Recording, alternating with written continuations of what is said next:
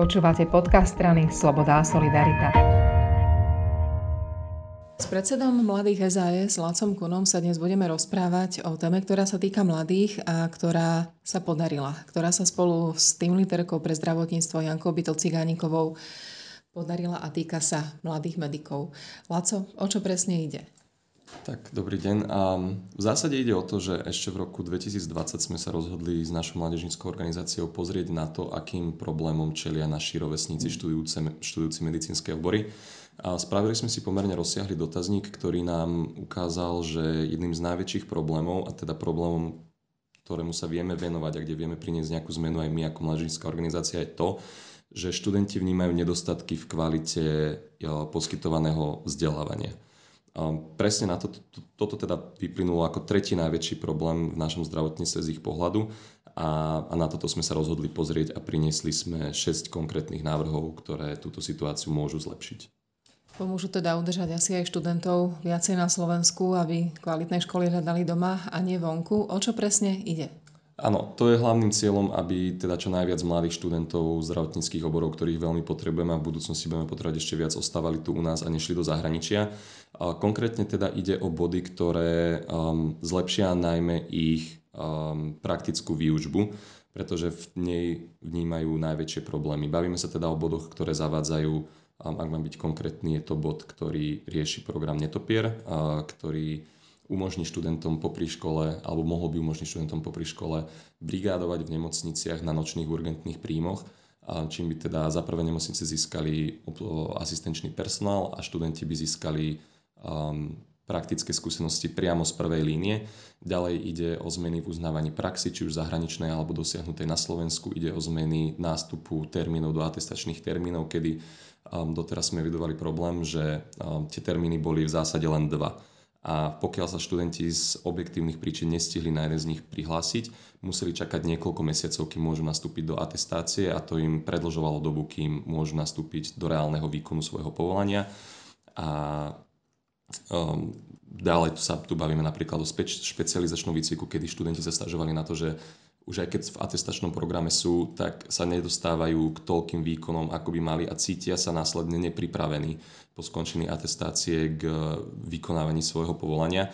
A presne na toto sme sa zamerali a presne toto sa naše návrhy snažia zlepšiť. Vy ste komunikovali priamo s medikmi aj v radoch mladých SAS a vyplynulo to vlastne z takého nejakého zbierania podnetov, čo potrebujú riešiť? Áno, my sme sa o najskôr bavili interne s našimi študentmi medicíny a iných lekárskych oborov. A následne sme sformulovali dotazník, ktorý sme rozposlali medzi študentov lekárskych oborov. Zapojilo sa do neho viac než 500 ľudí z rôznych, v rámci všetkých ročníkov od 1. až po 6. Po 6. Takže sme dostali nejaký komplexnejší obraz o tom, aké problémy vnímajú. Pýtali sme sa napríklad aj na to, či plánujú ostať na Slovensku. Pýtali sme sa na konkrétne postoje k niektorým z návrhov, o ktorých sme sa rozprávali a pýtali sme sa tiež aj na to, či chcú ísť do zahraničia natrvalo alebo či sa chcú vrátiť naspäť po získaní nových skúseností. Teraz sa vám podarilo tieto návrhy skompletovať a možno už aj nadobudnú konkrétnu podobu, takže viacej bližšie k realite? My sme vlastne tieto návrhy následne, ako sme ich vypracovali, posunuli našej tým líderke Janke Byto Ciganíkovej, ktorá ich následne ďalej komunikovala s ministerstvom zdravotníctva.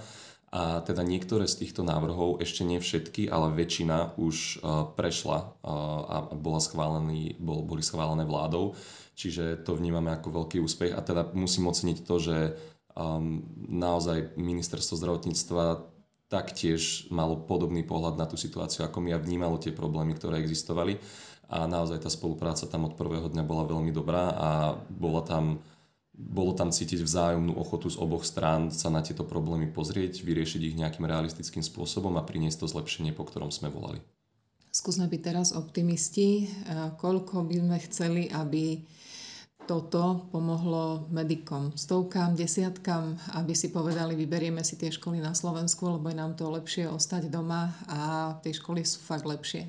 Tak to, ja verím, že všetkým um, a, a nebude to pravdepodobne úplne v tej rovine, že aby si vybrali naše školy, medici, uh, naše školy zdravotnícke na Slovensku. Tie si oni vyberajú. Toto je presne to, aby sme tým, ktorí si ich už vybrali, aby to svoje rozhodnutie nelutovali a aby sa potom ne, neobzerali uh, po úteku za hranice, kde uvidia, že jednoducho ten systém funguje lepšie a hlavne systém toho nástupu po vyštudovaní, pretože medici sú veľmi žiadaným artiklom na trhu celoeurópskom a vieme, že teda veľa z nich tým, že sú v dnešnej dobe dobre jazykovo vybavení, môžu ísť pracovať či už do Rakúska, Nemecka, ale napríklad do Českej republiky, ktorá sa nám stále viac začína vzdalovať v tých medicínskych štandardoch.